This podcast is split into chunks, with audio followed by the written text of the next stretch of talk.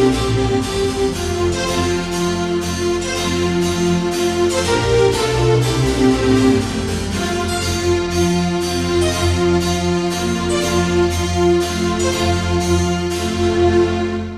学講座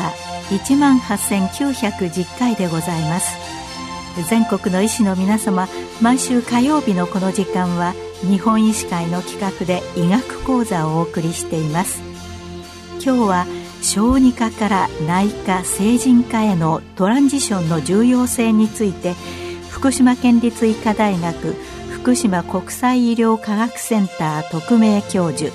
甲状腺内分泌センター長横谷進さんにお話しいただきます。なお今回は電話での収録でお聞きいただきます。本日は小児科から内科あるいは成人診療科へのトランジションの重要性というタイトルでお話ししたいと思います。皆様は小児科と内科の境目をどのようにお考えていらっしゃるでしょうか高い熱が出て辛い時に子供なら小児科、大人なら内科を受診すると思います。では、中学生や高校生だったらどうでしょうか日本小児科学会では、思春期年齢を見るのは小児科であるという考えから、20歳まで見ますと宣言しています。本日は年齢の境の話ではありませんが、大雑把に言えば、成人するまでは小児科、成人したら内科という区別が分かりやすいかと思います。一方、急性疾患ではなく、小児期に発症した慢性疾患が完治しないで、必要な診療が成人になっても続く場合は、状況が違ってきます。小児科の診療が続く中で、ゆっくりと準備して、あるタイミングで内科に移っていくといったことを考える必要があるからです。小児慢性特定疾病をご存知でしょうか？小児の難病といえばわかりやすいかと思います。実は最近の30年、40年の医療の進歩により、小児慢性特定疾病の子供たちの97%以上が成人に達することが分かっています。この子供たちは小児期にそれぞれの疾患に対する専門的な医療を受けて成人できるわけです。多くの場合は治癒するのではなく、成人してからも成人期にふさわしい専門的な医療が必要。また、小児慢性特定疾病だけではなく、肥満症などの生活習慣病、発達障害など、しばしば小児期に発症する多くの疾患も、同じように小児期に始まった診療は、成人になっても継続する必要があります。このように特別な医療的ケアを必要とする小児英語の文献では、Children with Special Health Care Needs と呼んでいますが、こうした子供たちはアメリカ合衆国の17歳以下の人口の実に19.8%に当たると報告されています。小児期発症の慢性疾患を持った小児が少なくないことがわかります。すでに述べたように、小児期には小児科、成人になれば内科などの成人診療科を受診するというのは理解しやすい考えだと思います。年齢の特性に基づいた医学の専門性から見ても、用意されている診療環境の適切性から見ても、その点に異論はないと思います。そうしてみると、慢性疾患を持ちながら成人になる人たちにとっては、小児の診療から成人にふさわしい診療へと、診療を継続しながら円滑に移行していく過程が整えられなければなりません。この過程がトランジション。言葉を変えて言えば、小児期発症慢性疾患における小児期から成人期への計画的な準備を伴う移り変わりのプロセスということです。日本語では移行、移行医療などと呼ばれます。移行期という言葉もよく使われますが、明確に決められた年齢を指すわけではありません。トランジションと並んでトランスファーという言葉も使われますので、その違いについて説明します。トランスファーというのは、小児診療科から成人診療科への転化という一つのイベントを指します。トランジションはもっと広い意味で用いられ、子供から大人への移り変わりに伴う個人のニーズを満たすために必要な一連の過程であると定義されています。具体的に言えば、子供が大人になる過程で自分で自分の健康を守れるように自立すること、必ずしもトランスファーと限らずとも成人にふさわしい適切な診療の場が確保されることなどを含むプロセス全体を指します。トランジションの目的は成人にふさわしい最も適切な医療が継続して受けられるようにしていくことです。しかし、長い間、時によっては、新生児期からずっと見てもらってきた小児科医や小児施設から離れて、成人診療科に移ることは、患者さんにとってもそれほど容易なことではありません。成人診療科に移ることは進められるべきことではありますが、実際に成人診療科に移るかどうかは、患者さんや保護者の自由意志による選択が基本です。このようなトランジションの概念の確立や、実際の努力の蓄積のもとに、欧米では2000年を過ぎた頃には、小児関連の学会の明確な活動方針として映し出されています。日本小児科学会では、2014年に小児期発症疾患を有する患者の移行期医療に関する提言を公表しました。そこでは、移行医療の基本として4点を挙げています。すなわち、1、患者の自己決定権を基本にすること。2、年齢とともに変化する病態や変遷する合併症に対応できる医療をシームレスに提供すること。3、人格の成熟過程に基づいた年齢相応の仕組みにより対応すること。4、疾患、病態により異なる多様な対応、すなわちトランスファーやそれに代わる対応を選択肢として準備すべきこととしています。この提言の後、このようなトランジションの課題は医療の重要な柱として認識され、様々な疾患領域で医師や看護師などから多くの論文が公表されるようになっています。日本医学会総会でも2015年からは続けて取り上げられています。トランジションについてもう少し具体的に説明したいと思います。私の専門の領域で恐縮ですが、小児内分泌疾患について考えてみます。例えば、21水酸化酵素血管症をはじめとする先天性副腎皮質家系性症は、診断が遅れると死に至ることがある疾患です、新生児スクリーニング検査によって、ほとんどの場合に早期発見されます。新生児期における急性期の治療に始まって、糖質コルチコイドを中心とする維持療法に移り、成長と思春期の性発達を正常に近い形で実現して、成人にすることは、小児内分泌科医として最も専門性を要求される場面と言えます。しかし、この疾患では、少なくとも適切な量の糖質コルチコイドの服用が一生にわたって必要です。患者さんは成人してからの一生をどのように過ごすのでしょうか。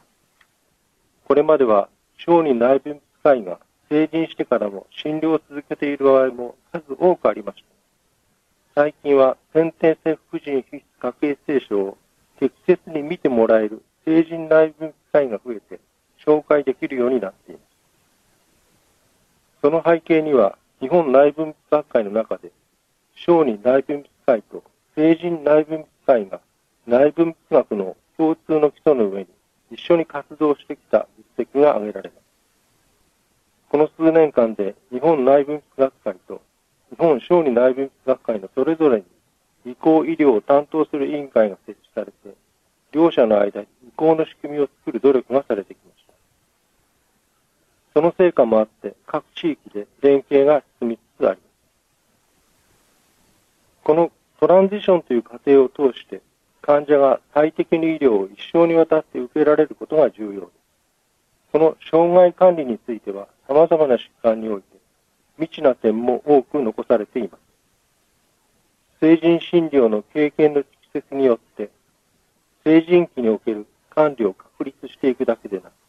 小児期における治療についても改めて評価し、改善していくことが可能になります。そして最終的に障害管理を確立していくことが期待されます。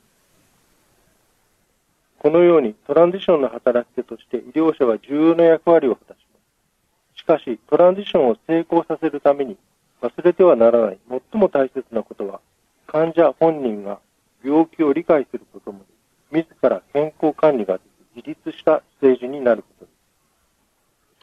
小児医療の現場では、看護師などが中心になって、自立を支援する外来も開かれてきています。こうして自立した本人自身が、トランジションの過程を納得して歩むことが期待されます。また、いざ成人になったので次は内科へと言われてすぐに移られるものでもありません。小児期の診療情報をまとめた紹介状を渡し、信頼している内科の先生に紹介する場合でも、本人には必ず戸惑いがあります。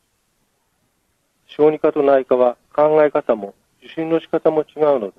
その違いもあらかじめ了解してもらう努力が必要です。また、ある機関は両方に通院してもらうなどして、三者間で意思疎通を図りながら、段階的に診療科を移ることが進められています。このように円滑なトランジションのためには医療者と患者本人の努力が必要です。そうした努力の結果、多くの小児期発症の慢性疾患では、成人診療科による専門的な診療に引き継ぐことができるようなっています。このように円滑なトランジションのためには、医療者と患者本人の努力が必要です。そうした努力の結果、多くの小児期発症の慢性疾患では、成人診療科による専門的な診療に引き継ぐことができるようになっています。しかし、これまで述べてきたようなトランジションがかなり難しい場合があります。それには3つの場合があると言われています。第1は小児の専門領域に対して成人側にカウンターパートがいない、すなわち成人診療科にその領域の専門家がいない場合、先天性代謝異常症、先天性免疫不全症、染色体異常症などの先天性疾患などの領域がそれに相当します。この場合には小児科のその領域の専門医が診療を継続しながら、成人としての健康管理や入院診療は成人診療科が受け持つといった連携によって成人にふさわしい医療も提供できるようにするなどの努力がされています。第2は知的障害や発達障害を伴う場合です成人医療は基本的に疾患の自己管理を前提として成り立っており、自己決定が単独でできない患者の診療を現実的には歓迎しません。一方、小児科医にとっては、保護者と共に受診する小児を診療するのが当然であるので、成人診療科とは日常的な診療が大きく異なっています。このため、知的障害などを伴う場合、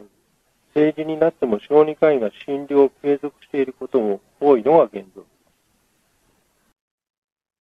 第2は知的障害や発達障害を伴う場合、成人医療は基本的に疾患の自己管理を前提として成り立っており、自己決定が単独でできない患者の診療を現実的には歓迎しません。一方、小児科医にとっては、保護者と共に受診する小児を診療するのが当然であるので、成人診療科とは日常的な診療が大きく異なっています。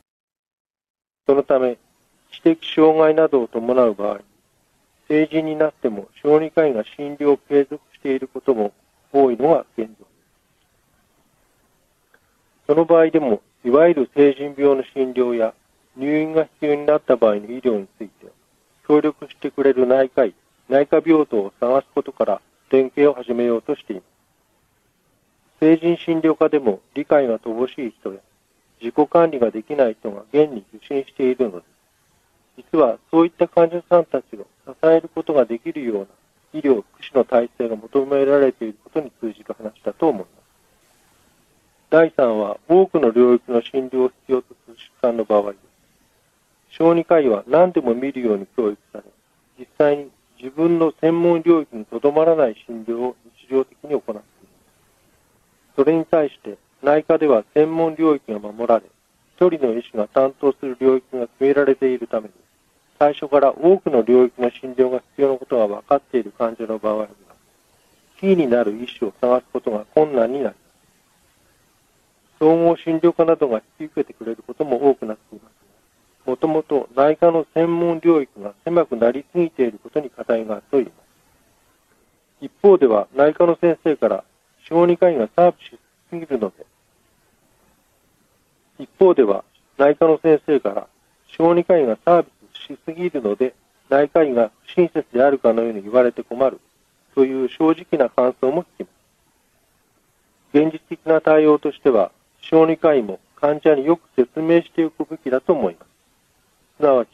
成人診療では患者さんが自分で考えていくつかの診療科を回って自己管理することが当然であって、一人の主治医がアレンジしてくれるとは期待してはいけないということです。繰り返しになりますが、多領域にまたがる疾患では、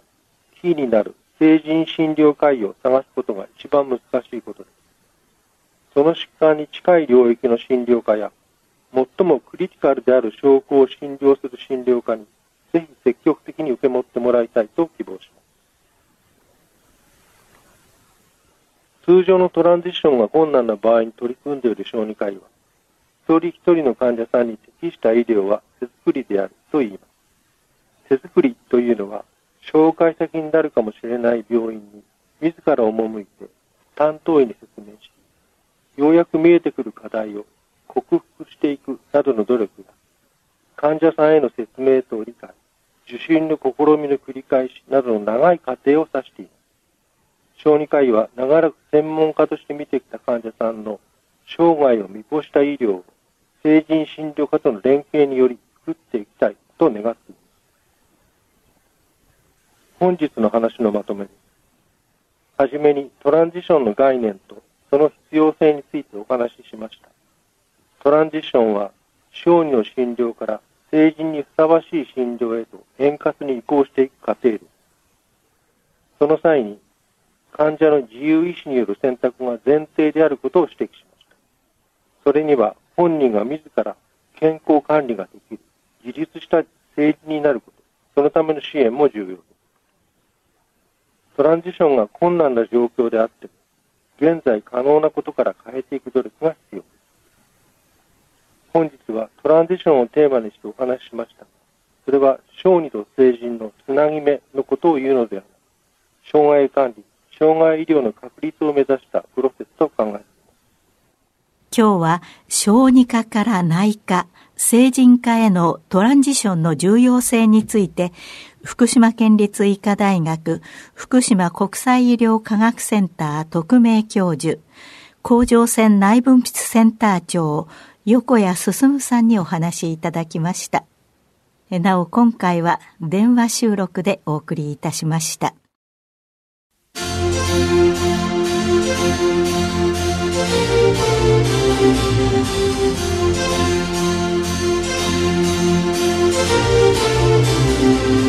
それではこれで日本医師会の企画でお送りいたしました医学講座を終わります。